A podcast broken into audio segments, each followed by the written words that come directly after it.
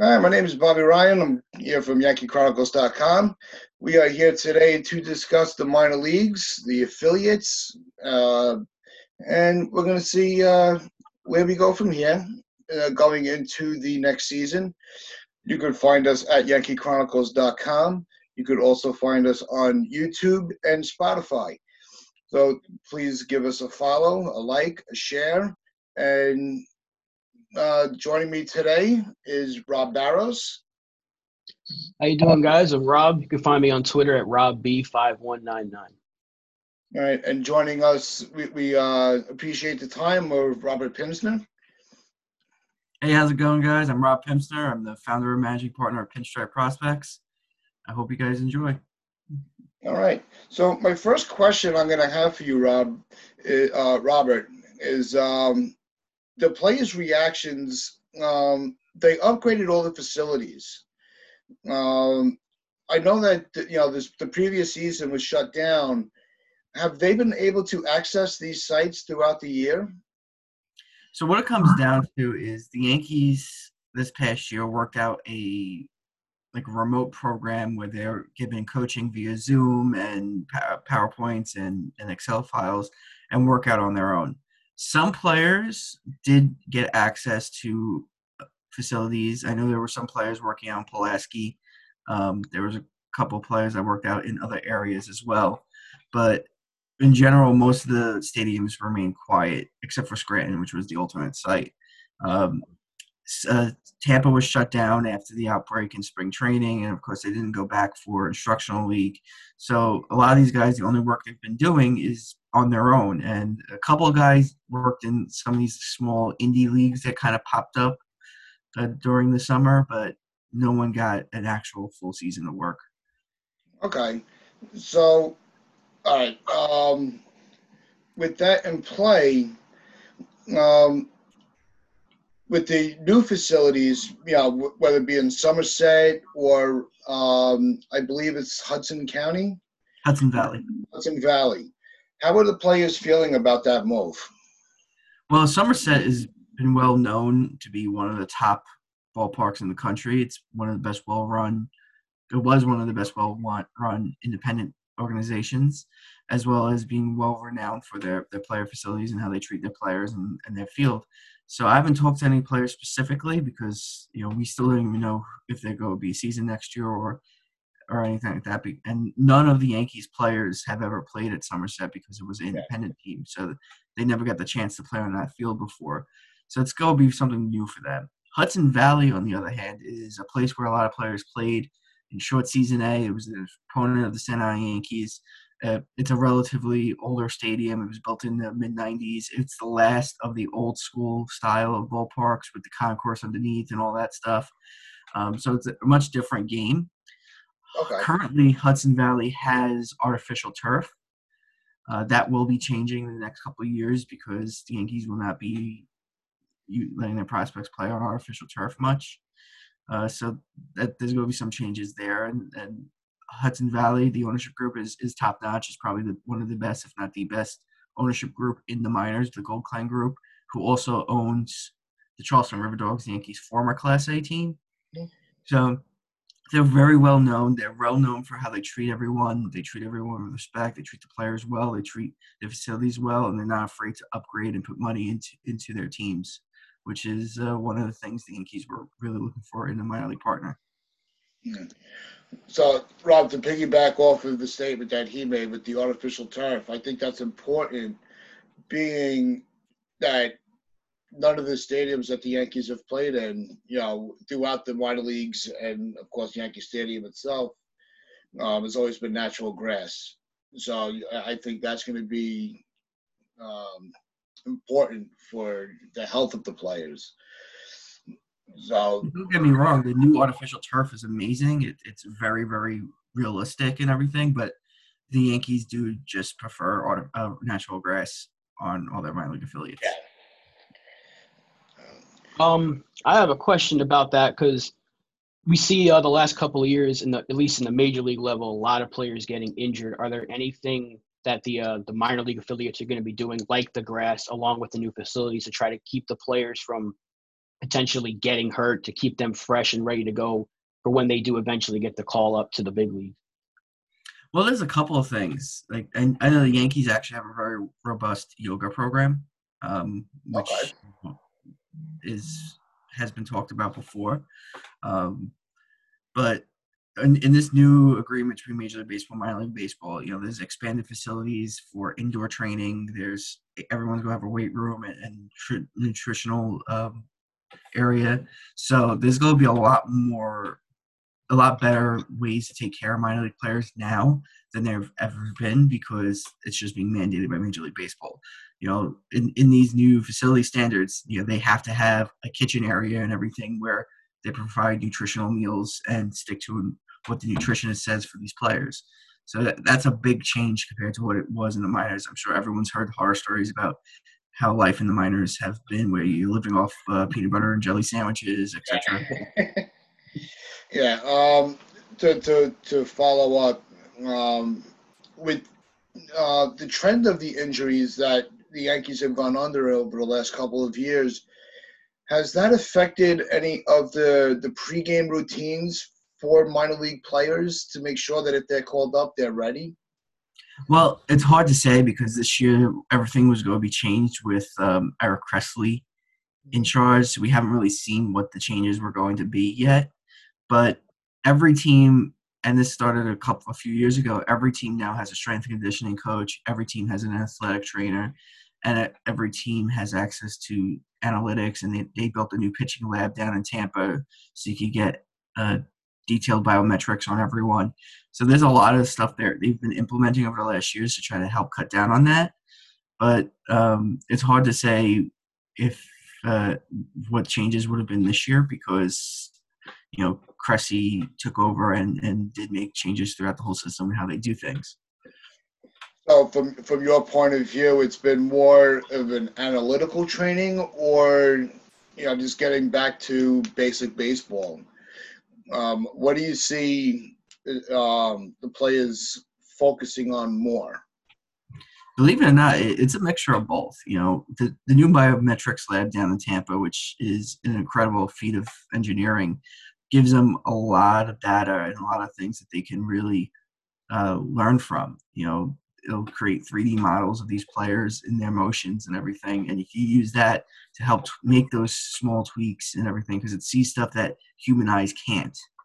Um, and it's also important to note that you know we always say just analytics is like a general term, but what they're really doing is just some crazy, crazy feats of you know engineering that is beyond what a lot of other people are doing in in a lot of other sports. So it's what they have down there. They have the best of both worlds. They have some great baseball people that know baseball and everything, but they have great technology people that know how to use these technologies to the best of their advantages. And this year was going to be great because we were actually going to see it in in action with the because the pitching lab was finished in in January about, and uh, too bad they didn't really get a chance to use it. Yeah. Um, if you, uh, I know it's been a, a, while since you you know it's been a, pretty much a season since you've been with the players. Um, from a beat writer point of view, how difficult was it, you know, keeping in, you know, getting in contact and seeing how these players are are coping with the the shutdown and what their um, mentality is. You know, they, do they feel defeated or they just you know just ready to get get back into the their routine? You know, some guys are happy to have the time off because they were able to get themselves healthy and work on stuff they wouldn't be able to work on if there was a season. Everyone wishes they were out there on the field and playing. Uh, there's not one person saying that uh, I don't want to play. They all want to play, but there is some benefits of, of having this time off. It's, you know, some get to heal up injuries and work on things that are a little bit too difficult to work on when you're playing games every day. Um, I know a lot of guys, a lot of pitchers actually started putting on velo and now are in the upper 90s and some touching 100 um, guys that were in the low 90s last year so as far as keeping in touch with these guys you know a lot of it is just you know trial and error thankfully we do work with a lot of um, agencies and, and managers that allow us to get access to their clients. And some guys, it's just you know we built up relationships over the years, and we'll shoot them a text, and it, it can be difficult for the uh, foreign players because you know my, I don't speak Spanish, none of my guys speak Spanish, but uh, we don't have the ability to do full-on interviews or anything like that. But we still try to keep in touch every now and then. Um, and you know, I will say the Yankees have a great uh, English as a second language program, so they they've been working with the guys, and they do they actually have a Spanish program to teach Spanish to the American kids as well. So it's it's one of those things where uh, everyone's taking the time to learn what they can, and so they can just communicate better. And you know, it sucks because a lot of the Yankees coaches were furloughed as well, and I've been in touch with a lot of the, them as as in, in addition to the players so just trying to stay on top of it was like, all right, who, when did I last speak to this so and so and all this? So it, it does get a little complicated in that regard. But you know, overall, everyone seems to you know just be taking it in stride and, and focusing on what they need to get done. Yeah, I don't think that really goes into uh, uh, light enough with the the language barriers. You know, I mean, they have the interpreters coming out, but you, you you don't hear enough about how, like what you were saying, that you had the you know the Spanish players that are in the program to, to, to learn English, but also the English you know the English speaking players learning Spanish because baseball is, is, a lot of communication, you know, and you know it's not something that's really discussed too often. You know, oh so, yeah, hundred percent. The Yankees have classes for their guys, you know, usually and then continue during the season and everything. Um, I know for the Dominican guys in uh, at the Dominican complex, they have educational uh, high school diploma and all that stuff for them, so they can get their education as well. Okay. I know a lot um, of guys since uh, the season was canceled finished up their degrees as well. Oh, wow. I do have a question. Um, I think it's the prospect that's on everybody's mind how ready is Jasson Dominguez from making a minor league debut? I think everyone wants to see it, especially lately. We've seen a lot of guys, you know, around the age of 18, 19, making their major league debuts. When do you think we can see Dominguez possibly at, you know, the single A level or or beyond? I'm sure it's going to be a process. They don't want to rush it, but I think we're all excited to see him. So if there is a minor league season in 2021, and I stress if because it's not definite yet. Um, you will see Jasson Dominguez in, in Class A, um, at least in Tampa. Uh, I'm not going to say he's going to be up in Hudson Valley or anything like that, but he'll. I think he'll make it up to Class A Tampa. And with the changes in the minors, now you get it's just a complex level to Class A, which is now in Tampa, which is a little bit of an easier adjustment for these guys. So that kind of works out. Um, I think guys like Dominguez, they're not going to hold back at all. They'll go let him go and see where he fits in. Yes, and you know platforms like ours, uh, you know, and other great, you know, great sites that contribute. You know, as fans, we're itching to talk about this kid. You know, we're really oh, excited yeah. about him. You know, um, a couple other players that fans have been were excited to see uh, make their debuts um, were Michael King and Clarke Schmidt. Um, especially, I'm, I'm, a big fan of both. You know, Clarke Schmidt is, is a great guy, a very analytical thinking. I I love that he became friends with with Cole during spring training. I think they're the perfect two to be together because I think Schmidt has the t- raw talent and everything to be a top flight starter in the major leagues. And I'm glad he's working with Cole and, and learning stuff from Cole. And then on the flip side, I'm really big fan of Michael King just because this is a guy that prepares like no one else. He does his own scouting reports, everything. So he's very, very into getting the most information he can so he can do work on the field. Now, um, sticking with the pitching, um, Deivi Garcia, um, from what you know about him from his minor league um, career, with that the, the move that the uh, that they made in game two with only pitching him for that one inning um, is he mentally strong enough to shake that off as um, it wasn't his fault as more as much as it was just a, an organizational decision Yeah, he he is one of the best players out there when in terms to mentality and maturity. Like he shakes things off real quick. Okay. You know, Devi, you know, I, I believe the plan was going in for him to only pitch one or two innings. It wasn't, which I think is, is kind of odd. I was like, if you go let him pitch, just let him pitch. And if you actually watched how he pitched, he pitched. he knew this is going to be a short inning, short outing. Right. He it, wasn't like he was uh, pitching like he was going to be a starter. He was pitching like, all right, I'm I'm going to be out here for an inning, maybe two. I'm just going to throw everything and and and see what happens. Hmm. A couple of infielders, um, uh, not uh, position players, um, Estrada and Florial. Estrada, we've had a, a, a better sample size on a major league level. I've always been a uh, really trying to follow Florial. I, I, I be a legitimate outfielder on a major league level. You know, what's his routine like? You know, is he somebody that's re- really ready to break through? I think so. You know, one of the things to remember with Florial is he lost a lot of time due to fluke injuries that, you know, were not his fault and everything like that. So he lost a lot of development time. If he was, like, say, Gary Sanchez, who's a guy that just took longer to develop, because if you remember, Gary Sanchez used all three of his option years in the minors Right. um, and everything before he came up. So Florial is a little bit in the same boat in terms there's a little bit of prospect fatigue with him that people are just like tired of hearing his name and they don't Yeah. give him uh, his due because he is insanely talented. And one of the things that gets overlooked with Florial is Florial is actually fluent in English as well as Spanish, uh, and serves as a translator for some of his his Spanish pl- uh, players teammates. So he um he's the guy that that does put in the work. He is unflappable out there.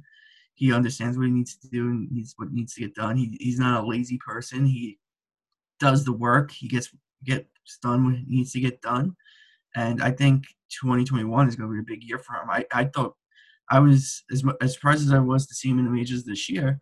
I was happy. You know, it wasn't a, a bad outing. It was like what one game, two games maybe, and it wasn't terrible. And you know, this is a guy that's only played one game above uh, in Double A. He only played one game in Double A his entire career. Yeah, it's, it's remarkable, but you know, Yeah.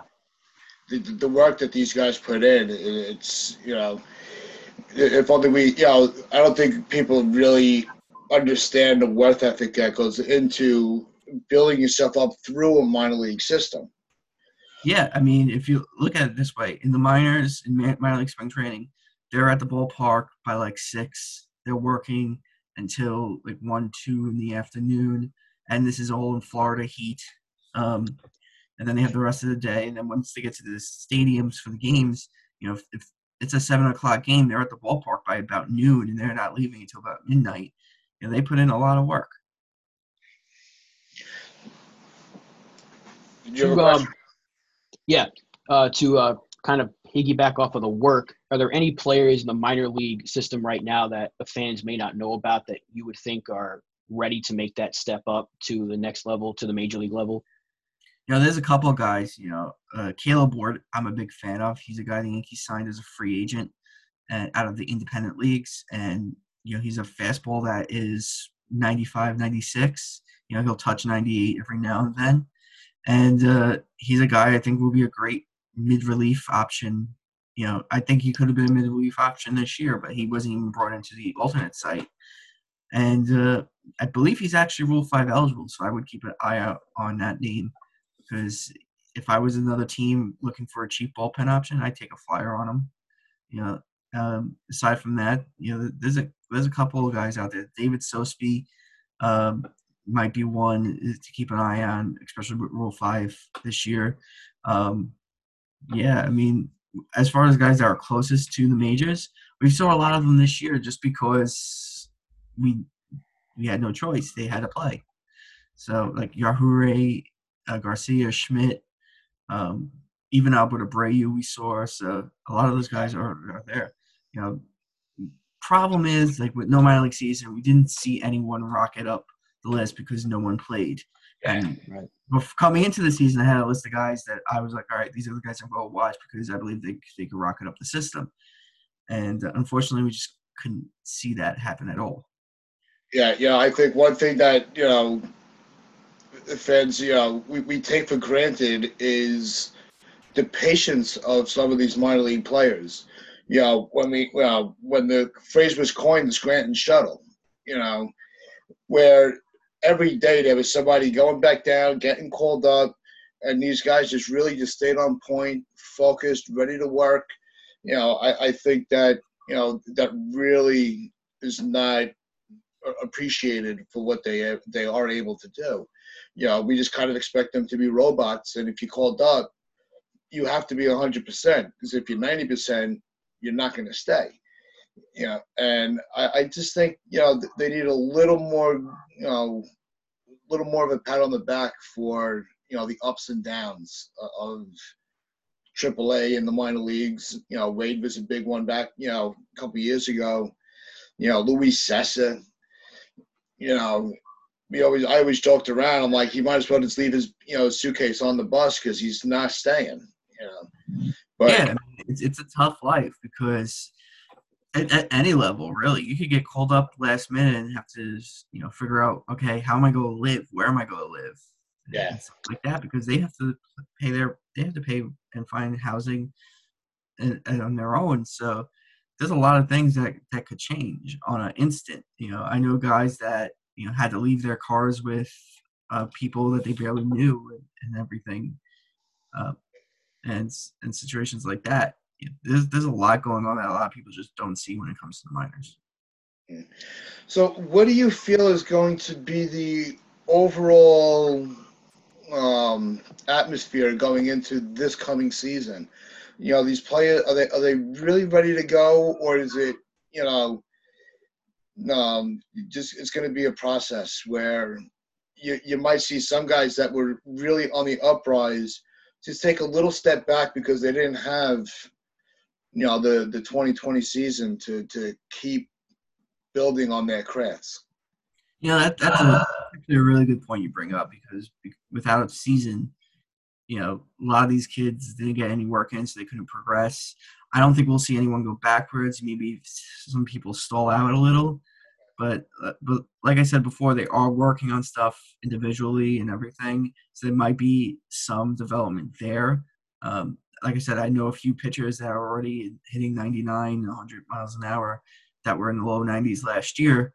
So there is some development going on in that regards, but you know, it's not the same as playing baseball. You could practice all you want, you could throw bullpens all you want. It's not the same as playing in an actual game, and playing spring training is not the same as playing in the regular season. So there's a lot of little things that you know you have to keep in mind. I like I said, I don't think anyone's going to take a step back, but I don't think there's going to be any big step forwards. The one thing I will tell you, I do know in the DR, aside from the big Dominican Winter League, there are some smaller leagues that are going on that are sort of like trainer leagues where the trainers put them together and so the guys can get some work in, which is interesting to see. Yeah, I'm looking forward to Dominican League. I think we're going to see, uh, you know, a lot of uh, a lot of a lot of the players that we've been watching, you know, trying to get ready for 2021. You're going to see a lot of big names in, in the Dominican Winter League this year, you know, because it was a smaller season, so guys need more work. And, you know, a lot of the bigger prospects are going to play Winter Leagues too. So hopefully we'll uh, get to see some action. Rob, did you have a question? Um, I wanted to ask a question about you know, a little about some of the rule changes we've been seeing in the minor leagues a little bit. You know, they've been implementing some new stuff like the pitch clock, and we've seen a lot of younger players like Garcia um, kind of pitch quickly when he comes up to the major league level. So, you think that's a good thing having these rule changes so the minor league players can learn that as fast as possible for when they do get the call up to the big leagues? Oh, 100%. I think there's a lot of rule changes that benefit the players and benefit the game overall. Um, there's a couple of things like it's it's not just even limited to like the pitch clock. You know, minor leagues, minor leaguers don't have a union to protect them. So Major League Baseball implements any rules they want in the minor leagues first, and that was the same with you know a decade ago. outlawing uh, tobacco and chewing tobacco and everything like that. So they're not even allowed to use chewing tobacco, and they actually have people going around. They're called the dip police that check on players during games to make sure they're not dipping, and it's just to build habits in the minors. And so they have a lot of stuff like that. You know, pitch clock is another one. Uh, the automated strike zone is going to be a big one in 2021, and getting more data and see how that works. Because the now, the one thing with the automated pitch clock is it goes by the letter of the rules of Major League Baseball right now. So if you look at the rules, even if the tiniest centimeter of a ball cross the tiniest centimeter of the upper part of the strike zone, that is a strike in the rule book. So an automated system would call that a strike, but a human umpire wouldn't because it's a little bit ridiculous. So there's some trial and error that has to go on with with automated balls and strikes, and that's going to be going on in the minors. Now, I could say, as someone that's covered many, many minor league games, this is greatly needed because I've seen so many balls that are in another batter's box called a strike because umpires are very young. If you think the umpires are better than the majors, just wait till you see what the umpires look like in the lower. yeah, I mean, as much as I am in favor of, you know, not that I'm in favor of, as an old school, you know, an older fan, uh, you know, the human element is very important to baseball. You know, it, it's really the foundation of it. You know, I think it's more we need to hold umpires more accountable as opposed to trying to replace them with with you know robots and you know all that type of stuff. You know, do the play you know are the players that open to it, especially the pitches? You know, if you want to paint the black, you know, one umpire will give you to give it to you, while another might not.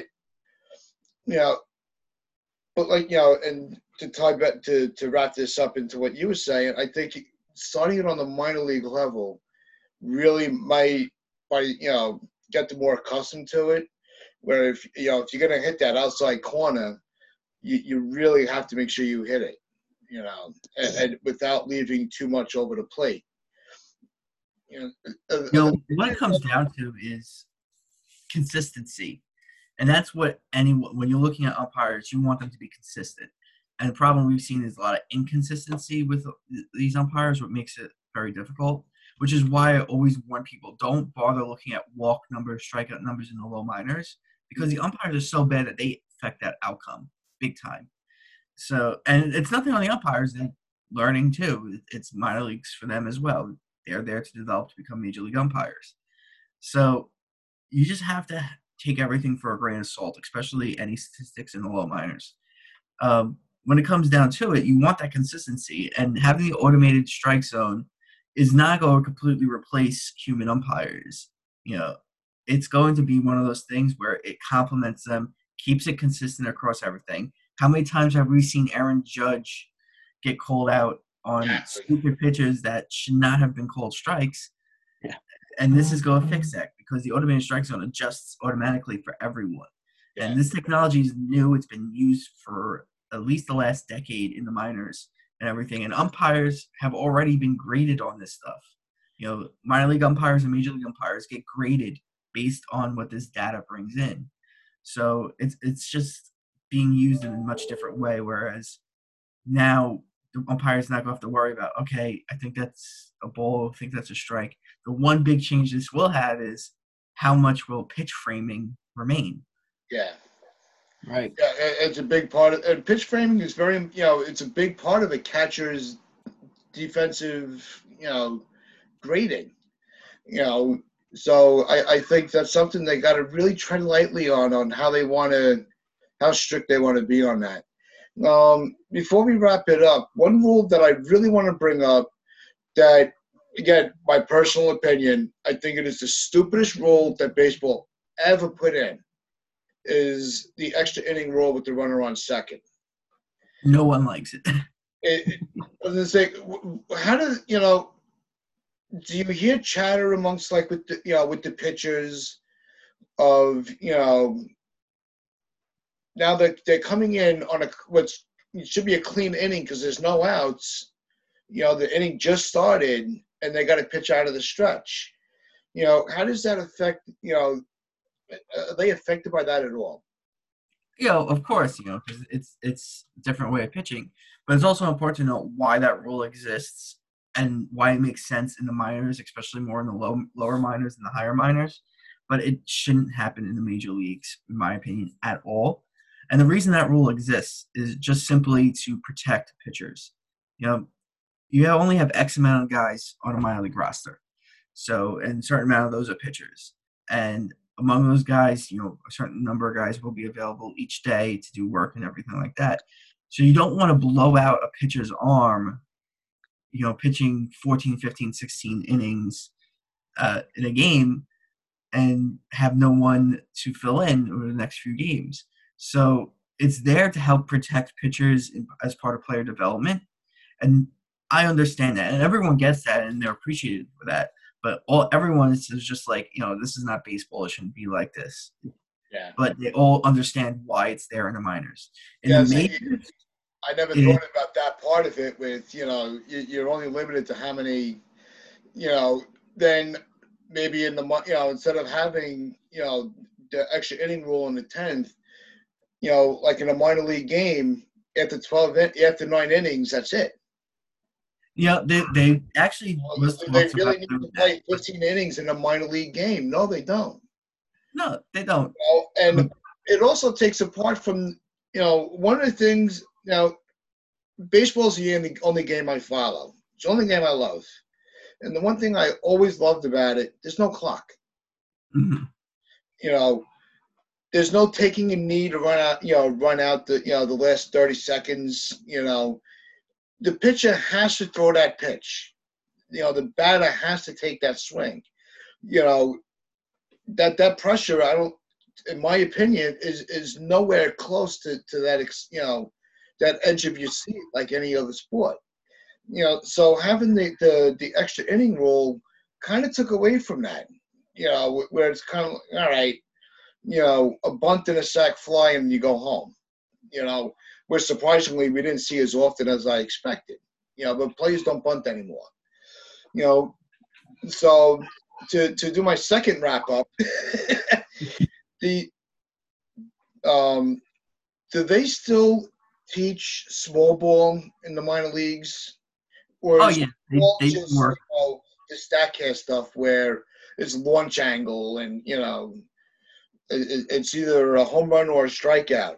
You know, is bunting and stealing bases is that still as important in the player um, growth? Yeah, I mean they te- they teach it ev- all. You know, they do PFPs every day. They do bunting practice every day. They do base running drills every day. You know, they do all these stuff every day in the minors. Um, not everything gets into game action, but they do work on everything every day. You know, I can't tell you how many times, you know, I see them working with the pitching machine and doing bunting practice on everyone, and they go circle cycle through groups. You know, you have the group doing regular BP, then you have the group doing bunting practice, and groups in the field, and they cycle through every day. So they're there. They're, like I said, they're there by by noon at, on a game day for a seven o'clock game, and they're working. So they're, they're working on a lot of stuff, and it's not just you know the analytics and launch angle and all this other stuff, but they're working on bunting. They're working on all these other aspects of the game as well. Okay. All right. Well, listen, Robert, I really appreciate you joining us today. Um, well, we, we hope that you'll join us one time soon on our regular podcast on Sundays. Um, I think the rest of the team would really enjoy your input and uh, your point of point of view. Um, Rob, again, thanks for, for helping setting this up. And on behalf of everybody at Yankee Chronicles, just want to hope everybody enjoys their weekend, and we will talk to you soon.